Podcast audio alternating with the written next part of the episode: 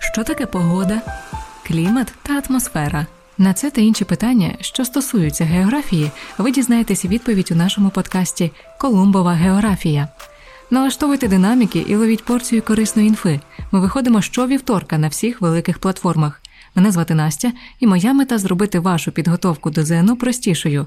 У цьому мені допомагатиме викладачка географії компанії «ЗНОУА ЮА» Оксана Заєць із власним балом ЗНО 199,5. Привіт, Оксано. Привіт, дуже рада тебе чути знову. Як завжди, взаємно. А ти ніколи не помічала, що взимку деколи світить сонце, але дуже холодно, а деколи хмарно і сніг падає, але тепло? Хіба не має бути навпаки? Погода в нас завжди дуже унікальна, і таке насправді буває, що коли вітри приносять вологу і потепління від себе на сушу, то вроді і похолодало, але і дощик випав, і вроді навіть могло і тепліше стати, залежно просто в яку пору року це сталося.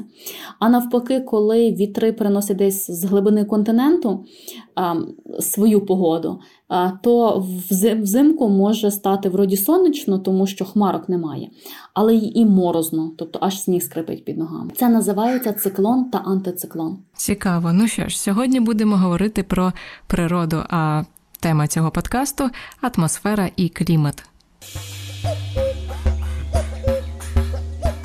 Що потрібно знати про погодні явища на ЗНО?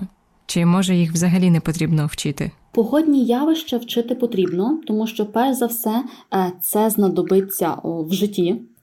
А, наприклад, якщо там бачите, наприклад, так звані перисті хмарки, це хмарки, які як пірячка виглядають, такі тоненькі, дуже легенькі, навіть тіні від них немає. Значить, скоро буде зміна погоди і зазвичай скоро буде дощ.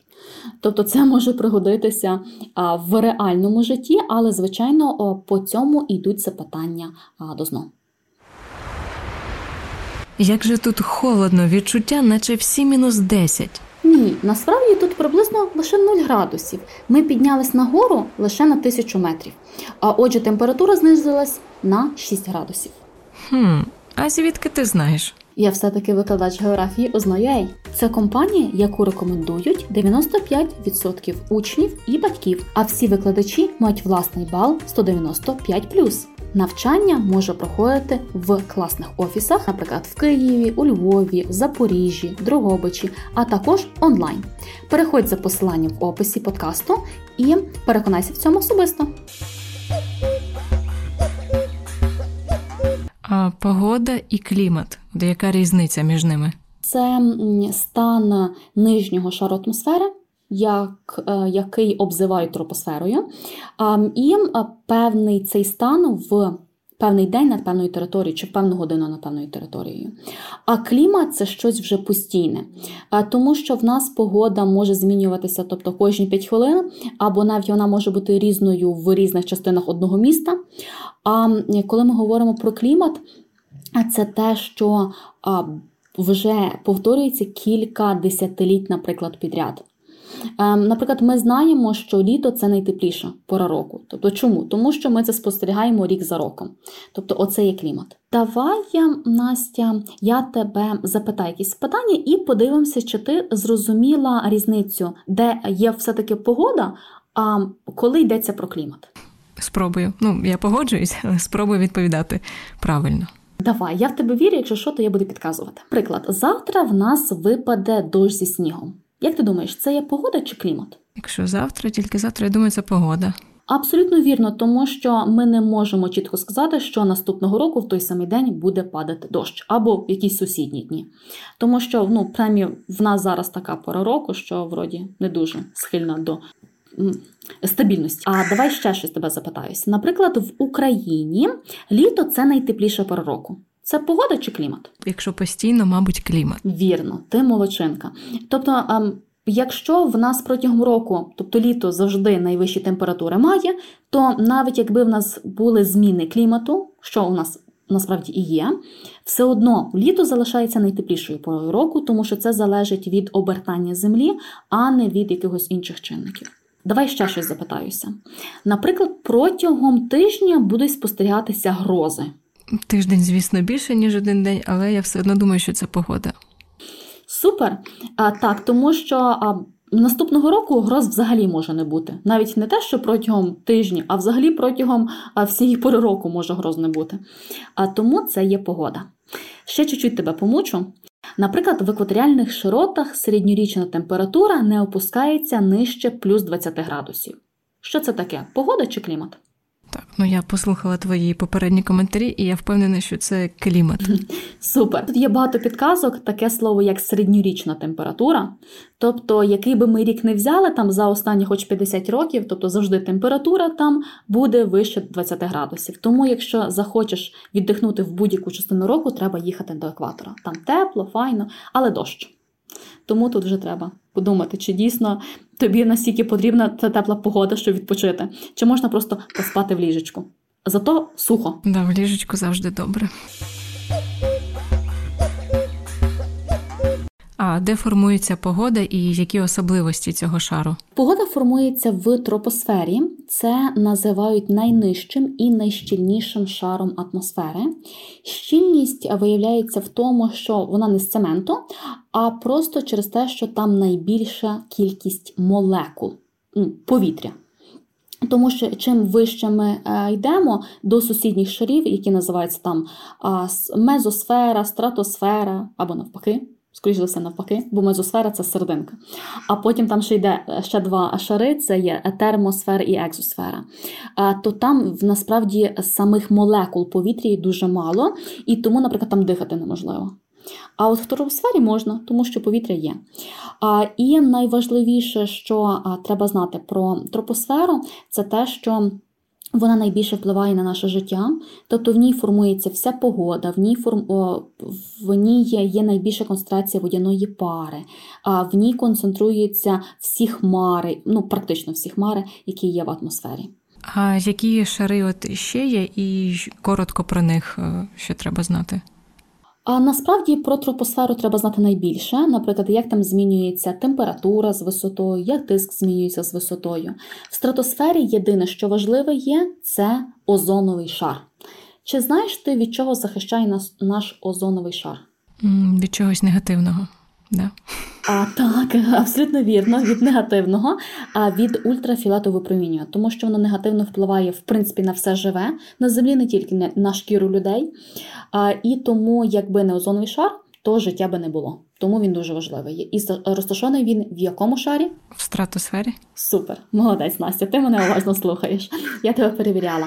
Щодо наступних шарів, то, на щастя, про них не запитують. Там десь є якісь окремі хмари, десь, наприклад, є радіохвилі, десь, наприклад, полярні сяйва можуть бути, десь вже літають супутники з космічними станціями, тобто, але про них вже не запитують. А от якщо запитують, то все-таки про тропосферу. А як можна визначити клімат? От що таке клімат? Клімат – це є багаторічний режим погоди. Насправді визначень є багато, але мені здається, це найкоротше визначення і найбільш змістовне. Тобто те, що повторюється з року в рік. А як визначити, можемо за так званими 3 кліматотвірними чинниками. І що це таке? Перший – це є кількість сонячної радіації, яка надходить на поверхню Землі. Друге – це і циркуляція атмосфери. І третє – це підсилаюча поверхня. А взагалом, що таке кліматотворні чинники? Це оці, те, що ти назвала, це воно таке і визначення? Це, наприклад, там умови, які впливають на формування клімату. Тобто слово саме чинник, воно і підрозуміває своє визначення. Тому в самих термінів не запитують, але потрібно знати, які це чинники і як вони впливають на формування того чи іншого клімату. Тому що якщо людина подорожувала, якщо просто включала телевізор, то вона бачила, що десь можуть бути пустелі, десь можуть бути ліси, десь можуть бути льодовики. Тобто, і як це сталося завдяки оцим чинникам. А ось що стосується сонячної радіації, вона небезпечна для людей? Все небезпечно, якщо її забагато. Або навпаки, якщо її замало. Але в звичайних умовах вона є безпечною, тому що від ультрафіолету, як я вже говорила, вона захищає озоновий шар. Тому сонячна радіація – це просто все світло і тепло, яке надходить на поверхню Землі. І їх є кілька видів, тобто вони не могли просто залишитися. От сонячна радіація, от вона у нас є, і хай буде спокій. А вони ще детальніше її визначали, в залежності від того, як ця радіація попала на поверхню Землі.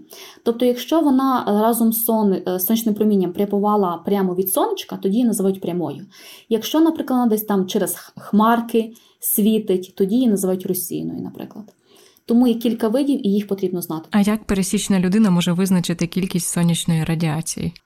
Пересічна людина не може, а для цього є спеціальні прилади, але вона це відчуває завдяки такому знайомому властивості.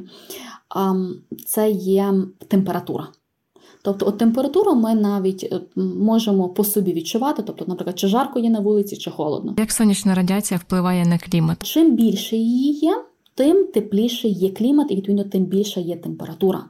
А якщо ми говоримо про де найбільше є сонячної радіації, це буде десь поблизу екватора, поблизу тропіків, там вона є найбільшою, і, відповідно, там і температури є найбільші, які були зареєстровані. Де найменше сонячної радіації, яка залежить від кута падіння, найменший кут є, наприклад, біля полюсів. Тому там у нас є найхолодніший, і там у нас все в снігах завжди. А що потрібно знати про температуру і атмосферний тиск? Температура є наслідком сонячної радіації, і, звичайно, потрібно знати, в яких широтах чи в якому кліматі яка температура. Наприклад, в тропіках це може бути і від 15 до 30 градусів, а на екваторі це від 25 до 28 градусів. А, наприклад, на полюсах це, наприклад, там буде вже мінус 40 чи мінус 50, залежно просто який полюс. А тиск – це є наслідок вже температури. Тобто воно все йде ланцюжком ніби. І він залежить від температури. Чим вища температура, тим нижче є тиск. А на що впливає атмосферний тиск? Він впливає на, по-перше, наше самопочуття. Тобто, коли старші люди говорять, що от в мене перепади тиску, напевно, це через погоду. Це насправді правда. Це тільки до старших людей відноситься, чи якщо мені погано, то... Насправді, тобто, залежить просто від організму людини. Тобто, якісь люди можуть просто більше залежати від цього. Чому? Тому що тиск – це ніби сила, з якою повітря, яке є над нами, давить на поверхню Землі і на нас, насправді. Тобто, на тебе приблизно давить, так скажемо, 13 тонн повітря. То я достатньо сильна. Так, ми витривалі такі істоти. І питання в тому, чому ж нас не роздавило ще досі. Як ти думаєш? Бо нас захищає якийсь шар. Не шар. Ніби ми себе і всі організми себе самостійно захищають, тому що в нас всерединці є атмосферний тиск. Він наш тиск, він не є атмосферний, він же наш, особистий. Але чи ти або тобі колись міряли тиск? Угу. А коли в організмі він є занадто високим або ж занадто низьким, порівняно з атмосферним, тоді ми відчуваємо себе якось. Або погано, або в іншому вигляді погано. Тобто, тому, коли люди жаліються на зміни тиску чи зміну погоди, тобто це насправді має під собою наукове значення. А є якісь цифри, типу нормальний атмосферний тиск? Є. Це є 760 мм ртутного стовпчика. Але проблема в тому, що це є нормальний тиск, який розташований на широті десь 45 градусів на рівні моря і при температурі 0 градусів. Скажи, будь ласка, як ти думаєш, можна часто зустріти такі особливі умови його формування? Думаю, ні. І це абсолютно правильно. Тому нормальний атмосферний тиск – це більше просто теоретичне значення, від якого можна відштовхуватися. Але на ЗНО до цього не придираються. Їм важливіше знати, де є який тиск. Тому що на Землі є певні території, де він є постійним, стабільним, тобто він не змінюється. І якраз їх потрібно знати. Наприклад, на екваторі він завжди є низьким. Насправді він там просто понижений. Але так, щоб легше говорити, то всіх називають низьким. В тропіках він є високим, а в помірних широтах знов низьким. І на полюсах він знов високий. Тобто, насправді, вони одне після одного йдуть. Тому, якщо запам'ятати одне розташування, наприклад, на екваторі, що він є низьким, то всі інші просто будуть ніби протилежними. що треба знати про широти? Чи потрібно якось в них розбиратись? Так, тобто їх потрібно розібрати ще, коли розбираєшся з координатами. Тобто треба, екватор, я думаю, багато хто знає, тобто він є посерединці. А потім тропіки, що називають тропіками, це приблизно широти 30 градусів північної і південної широти. Це є тропіки. А помірні широти – це в нас десь 40, 50, 60 градусів, тобто це є помірні широти. А полярні – це десь вже буде 80-90 градусів. А у нас широта? Приблизно 50 градусів широти. Тому ми розташовані в помірному поясі. А на що впливає атмосферний тиск?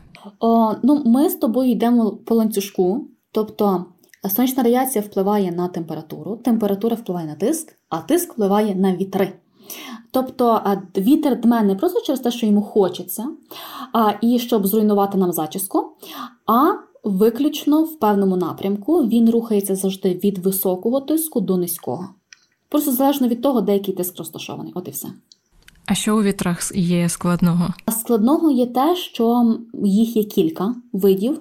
Тобто, якщо тиск він може бути або підвищений, або понижений, то в вітрах там вже є кілька видів. Наприклад, є постійні вітри, які завжди дмуть в одному й тому самому напрямку, і про них треба знати лише те, де вони розташовані. Наприклад, пасати, вони завжди дмуть з високого тиску на тропіках до екватора, а західні вітри з високого тиску в тропіках вже на помірні широти, і північно або південно-східні від полюсів, там де є високий тиск, до помірних широт, там де є низький. Скільки всього цих вітрів? Постійних є 3 види, але крім постійних ще є один вид сезонних вітрів, які називаються мусони. А вони сезонним називаються тому, що вони змінюють свій напрямок двічі на рік. Тобто, коли влітку температура суходолу є вищою, і, відповідно, там тиск є нижчим, то вода, вона прогрівається дуже повільно. Тому там тиск є вищим. Пам'ятаєш, я говорила, тобто, чим вища температура, тим нижчий тиск. Тобто, вони є дзеркальними. А тому вітер рухається від океану до суходолу. Тобто, оцей треба знати наслідок. Тобто, що він рухається влітку від океану до суходолу, а взимку навпаки, з суходолу на океан. Оце є основна закономірність цього мусону. Ще є кілька варіантів місцевих вітрів. На ЗНО люблять питатися тільки 2 з них. Це є фен, і це не пристрій для висушування волосся, а це вітер такий. Але хоча зв'язок може цілком між ними бути. Тому що і це тепле повітря робить. А холодні, тобто, от якщо перечислити холодні і теплі?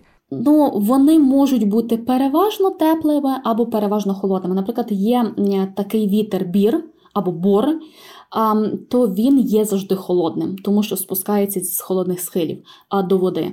Але, в принципі, щоб ота класифікація була холодні-теплі, то такого немає. А деколи можуть пасати називати теплими вітрами через те, що вони в тропіках і на екваторі.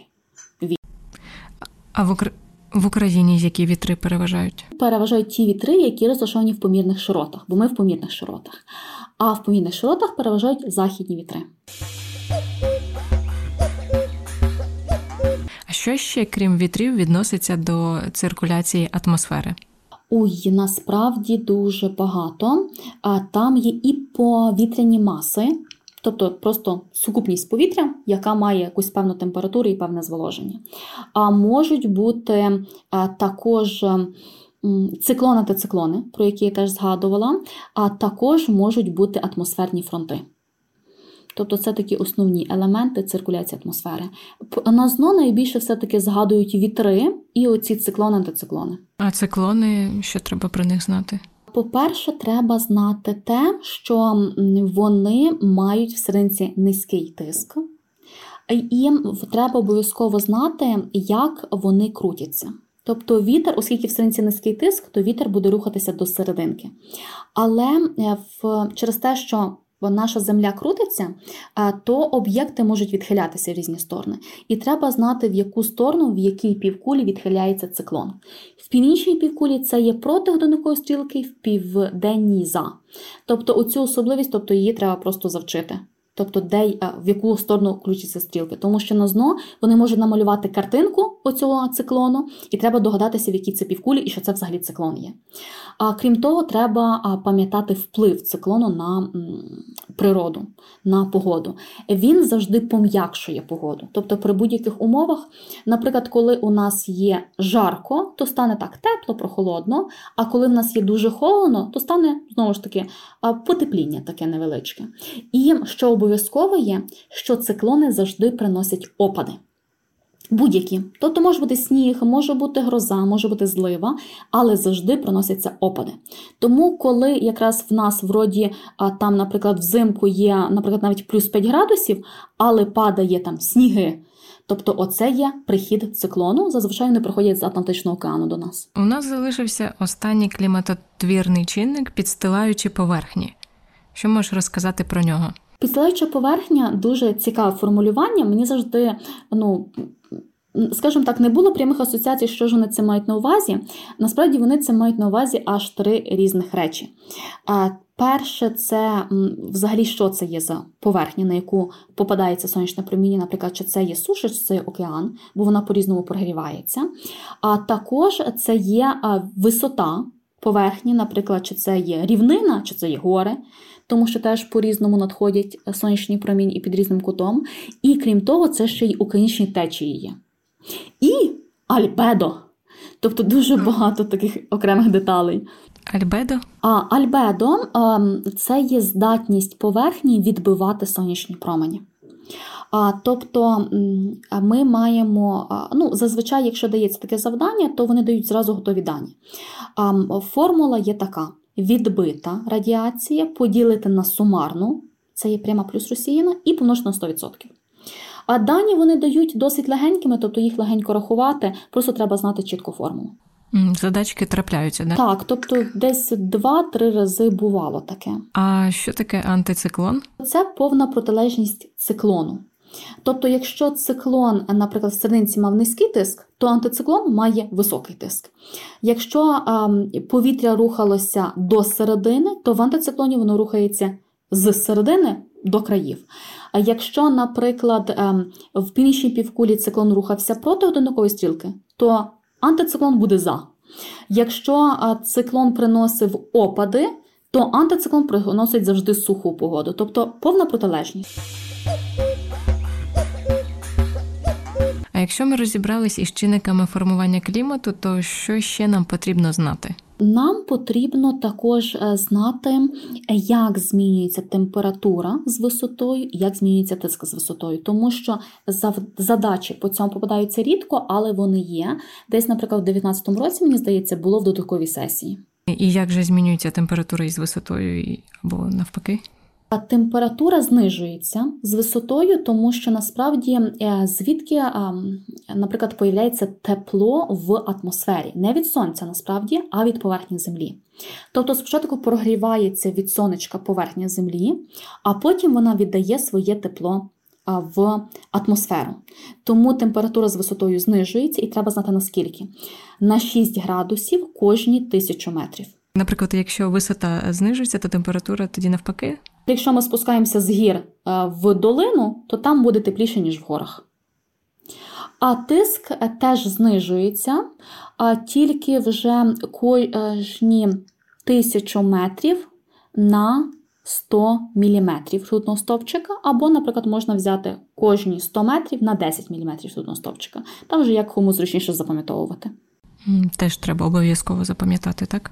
Так, тому що задачі були по цьому, як по тиску, так і по температурі. Просто ніколи не знаєш, коли вони появляться. Тому що це не є ті регулярні задачі, які трапляються на ЗНО, але одесь їм захочеться ускладнити комусь життя, і вони його впихнуть цього року. Тому треба формули знати, зміни температури і тиску з висотою.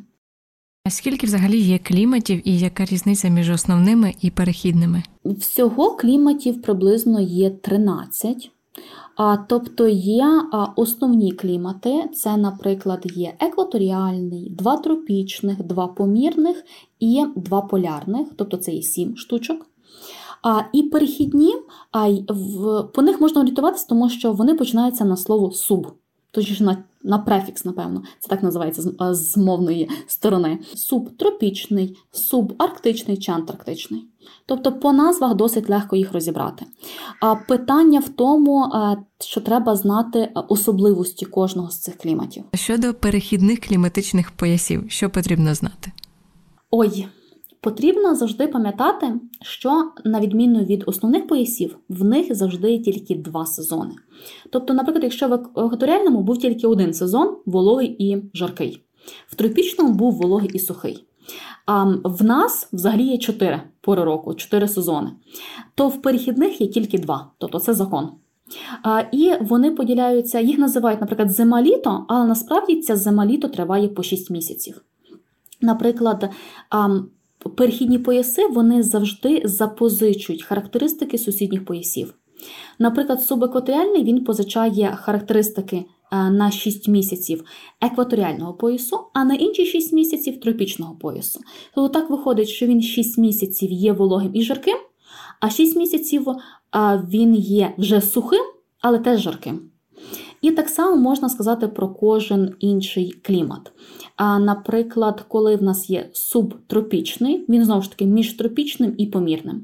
Тобто півроку він є сухим і жарким, як тропіки, а півроку він є прохолодним, як помірні широти, і більш вологим. Тому там опади випадають переважно взимку. А про субарктичний і субантарктичний практично не питають. Тобто єдине, що нам треба знати, що там дуже холодно. Тобто десь, якщо ви десь побачите, наприклад, температура змінюється, хай буде від плюс 5 до мінус 25 чи мінус 30, оце вже є субарктичний, субантарктичний.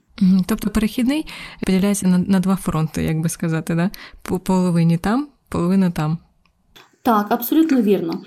І просто треба орієнтуватися більше за опадами. Бо там якраз найбільша різниця – це не тільки в температурі, але саме коли опади випадають. Наприклад, в субекваторіальному тільки влітку, переважно влітку, а в субтропічному переважно взимку. Тобто отакі особливості. Але є така специфічна область в субтропічному і помірному поясі, яка називається мусонна. Чи ти десь вже чула від мене таке слово?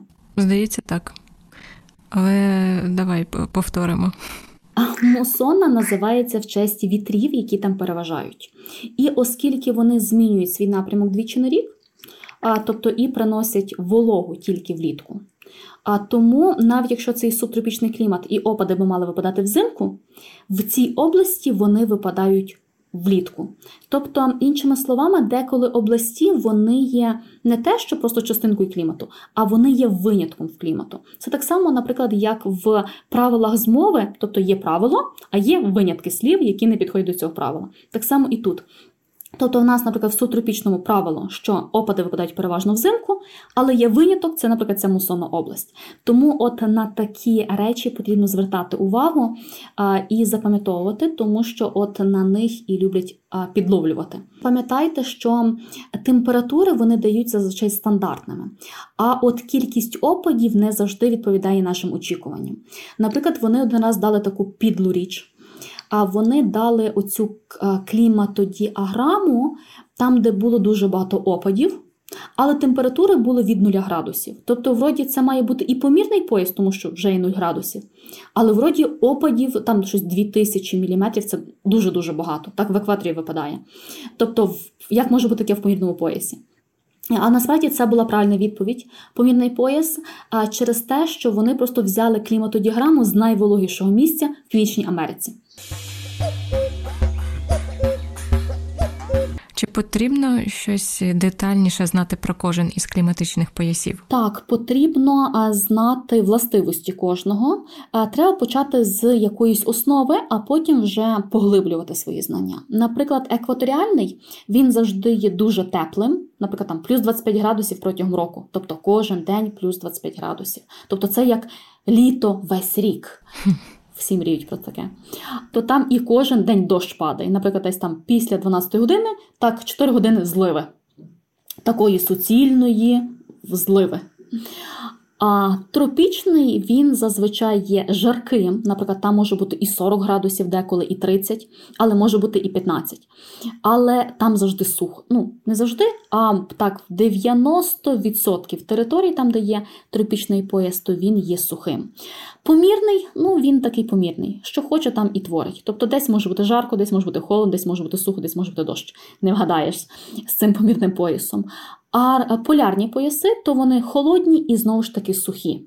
Тому що хмарки будуть тільки там, де є випаровування. А якщо там, де холодно, то випаровування там не буде. Тому і буде сухо. Крім того, ще й в кожному поясі, ну майже в кожному поясі, є ще й області кліматичні. Ага. А які питання найчастіше можуть траплятися стосовно цих кліматичних поясів? Вони можуть дати просто якусь характеристику клімату і потрібно догадатися, що це є за клімат. Але частіше на ЗНО вони дають по кліматах кліматодіаграми. Угу. Кліматодіаграми. Треба розібратися. Це діаграма клімата. Настя, ти просто молодець, дивишся в суть. Тому що, насправді, деколи бачила на ЗНО, що вони скорочували це слово і казали на це кліматограма. Тобто, це саме значення з географічної точки зору трохи не таке. Тому я все-таки, хоч вона й складніша, але за повну назву кліматодіаграма. Тобто, на ній лінією там показується знизу місяці, там від січня до грудня. За кожен місяць ставиться температура точечкою, яка там була температура протягом місяця. І потім ці крапочки з'єднуються, і в нас утворюється лінія. Тобто температура протягом року. Стовпчиками показують, скільки опадів випало протягом місяця. І ми можемо побачити, наприклад, скільки випадало за рік опадів і коли вони випадали. За допомогою такої картинки завдання є на ЗНО визначити, що ж це є за клімат або що це є за область клімату. Тому треба чітко знати, які приблизно температури є, які є приблизно опади і коли вони випадають. А також, щоб краще розібратися, треба просто взяти цю кліматодіаграму і добре її роздивитися. Наприклад, які там є мінімальні значення, які максимальні. В нас був блог про клімат і кліматодіаграми, тому хто хоче детальніше в цьому розібратися, то раджу почитати. Тобто це така тема, де потрібно більше часу, так? Так, порівняно, наприклад, з тою ж літосферою, яку ми обговорювали, то тут треба набагато більше часу вкласти, тому що треба і знати розташування, де є ці клімати, і особливість кожного клімату, і особливість кожної області, бо там не кожна область є така сама, як клімат. Тому трохи треба помучитися, але тобто навіть можна попробувати комусь пояснити. Тобто, знаєш, якщо комусь поясниш, то сам зрозумієш. Як це робиш ти, так? З кожним разом все більше і більше розумієш, коли пояснюєш, так? Насправді так, тому що, поділюся секретом, клімат всім йде важко. Тобто і ті, хто його вчать, і ті, хто давно вже його вивчили. Тому, тобто, коли я почала пояснювати дітям клімат, тобто до мене нарешті дійшли якісь особливості, які я колись не розуміла. Так собою пишалася, що я нарешті зрозуміла клімат. Якщо підсумувати, то на що треба більше звернути увагу, а про що можна забути? Стосовно цієї теми. Найбільше потрібно звернути увагу на оці погодні явища, як циклони, антициклони, тому що вони обожнюють їх питатися. На ЗНО десь може ще запитатися про атмосферні фронти. Це такі явища, коли дві повітряні маси стикаються. І, наприклад, якщо ми говоримо, що це є теплий фронт, значить тепле повітря наступає, холодне відступає. І, відповідно, теплий фронт приносить потепління. Коли холодний фронт, тобто, навпаки, холодне повітря наступає, і воно приносить похолодання.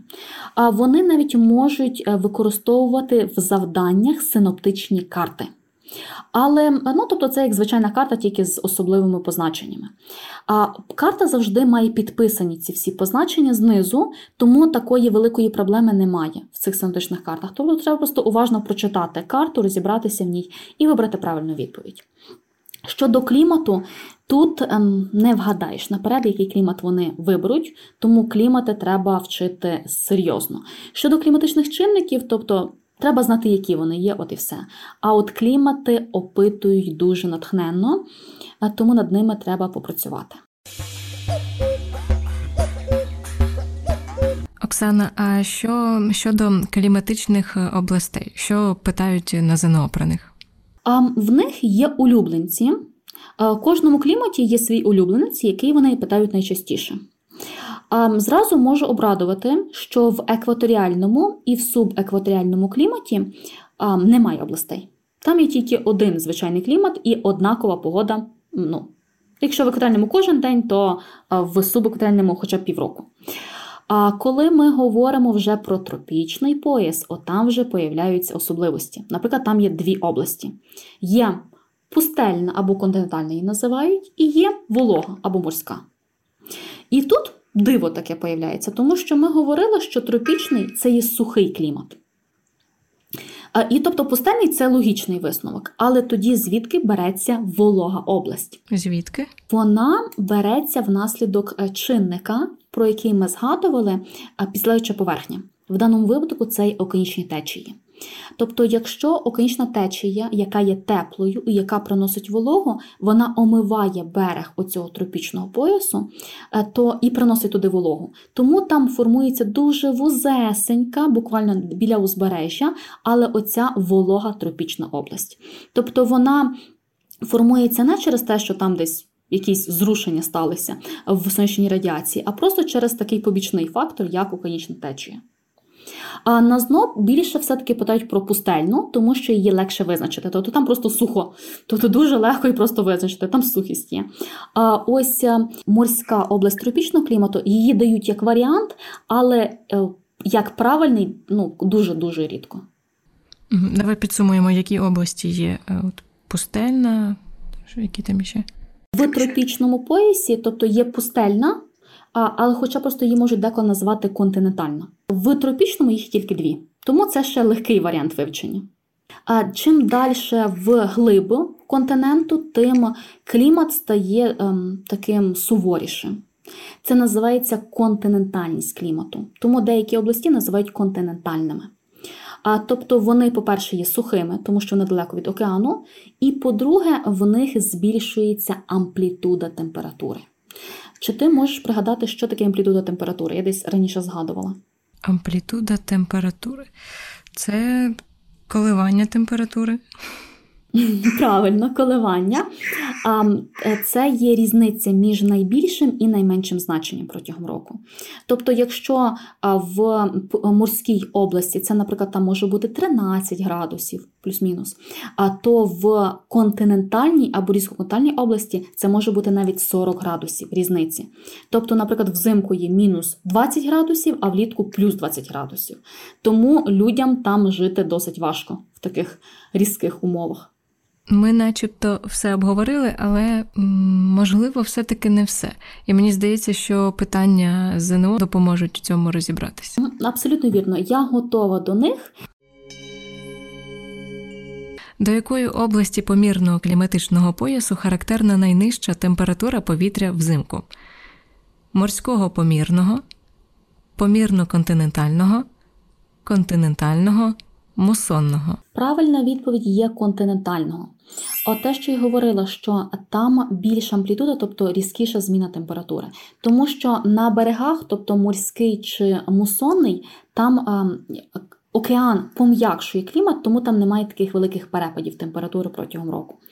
А в континентальній там немає чому пом'якшити клімат, тому що він дуже глибоко є. Тому там температури взимку може навіть бути мінус 25 градусів, тобто дуже низькі. Як називають лінії на карті, що з'єднують точки із однаковою кількістю опадів? Ізобати, ізотерми, ізобари, ізогієти. Ізогієти. Правильна відповідь ізогієти. В принципі, ці ізолінії можна вивчити, коли вивчаються способи зображення Землі. Там є цілий списочок їхній, або їх не тільки 4, є їх десь штук, може, навіть 20. Але основних є десь 4 чи там, хай буде 6, які треба точно пам'ятати. Ізогієти трапляються насправді дуже рідко, і вони з'єднують точки з однаковими опадами. Ізобари з однаковим тиском, ізотерми з температурою, там легко запам'ятати, температура, ізотерми. Ще є ізобати. Це глибини там водні. Це може бути море, океан, ще щось таке. А крім того, треба ще й знати, якими приладами вимірюється той чи інший характеристика погоди. Наприклад, температура – це є термометр, а от, наприклад, вже тиск, попробуй догадайся, чим воно вимірюється. Тому оці всі прилади треба знати, чим, наприклад, відносна висота вимірюється, чим, кількість опадів вимірюється, якими приладами. Навіть треба знати їх на вигляд, тому що раз було запитання, там, де вони просто показали малюночки, і треба вибрати, наприклад, прилад, яким вимірюється тиск. Тому це все треба вивчити. У якому напрямку краще спланувати подорож із Парижа на повітряній кулі? На південь, на північ, на захід, на схід? На схід. Тому що просто якщо ти знаєш, де розташований Париж, що він розташований, по-перше, в північній півкулі, тобто десь в помірних широтах, так само, як і ми. І, по-друге, де розташований він в Європі, тобто на заході, тобто прямо з краю Європи, то... Ми говорили, що в помірних широтах переважають західні вітри. Західні вітри означає, що вони дмуть із заходу на схід. Тобто, якщо чи взяти дирижабль, чи повітряну кулю, то вона в першу чергу попливе за вітром, тобто із заходу на схід. Тому ми попадемо на схід, і тому там краще робити подорож. Укажіть спільну ознаку тропічного і помірного типів клімату. Низький атмосферний тиск, велика кількість опадів, пасатна циркуляція повітря, сезонні зміни температури повітря. Я подумаю і оберу сезонні зміни повітря. Тобто в нас температури можуть змінюватися, наприклад, від вір'ємних температур, хай так приблизно буде мінус 6 градусів, аж до плюс 25. А в тропіках може, звичайно, менше змінюватися, але все-таки змінюватися від 10-15 градусів аж до 30-35. Що ж, Оксано, спасибі за приємну і корисну розмову, а поділися, яку наступну тему будемо обговорювати. Дякую, Насті, мені завжди приємно з тобою спілкуватися і говорити про любиму географію. Наша наступна тема буде дуже цікавою і називатися вона «Гідросфера та світовий океан». Тобто ми будемо говорити про воду. О, це класно. Так, спасибі і вам, друзі, що слухали нас. Не забувайте писати нам відгуки, ставте питання і шукайте вже наступний подкаст через тиждень на всіх зручних платформах. Ви слухали подкаст «Колумбова географія», який вели Оксана і Настя. Бувайте!